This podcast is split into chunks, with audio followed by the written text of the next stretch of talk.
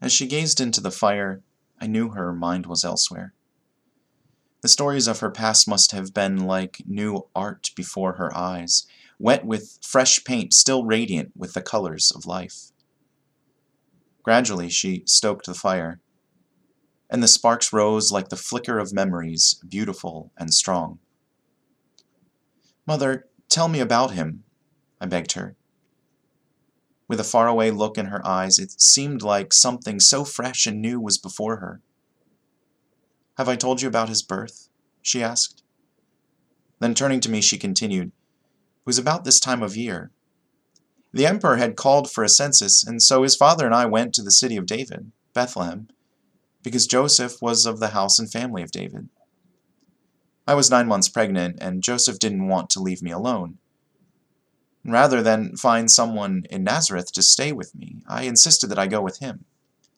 After all, we were engaged, and so were to be registered together. When we got to Bethlehem, though, we couldn't find anywhere to stay because there was no room at the inn. And then at midnight, in the piercing cold, he came. What was it like? I asked. The light in her eyes had a deep longing. As she sat in silence, absorbed by something beyond the fire, it was as if the flames before her warmed her heart with a burning love too deep for words. Then, with the reply, profound in its simplicity, she answered, When he was born, we wrapped him in swaddling clothes and laid him in a manger. Again, she quieted as she turned to me. There was more that happened later. Yet her voice trailed off as she looked back to the fire. Her eyes revealed a contemplative gaze on memories so rich and wonderful. But that was all that she would say about his birth. That was the whole picture she painted at the time.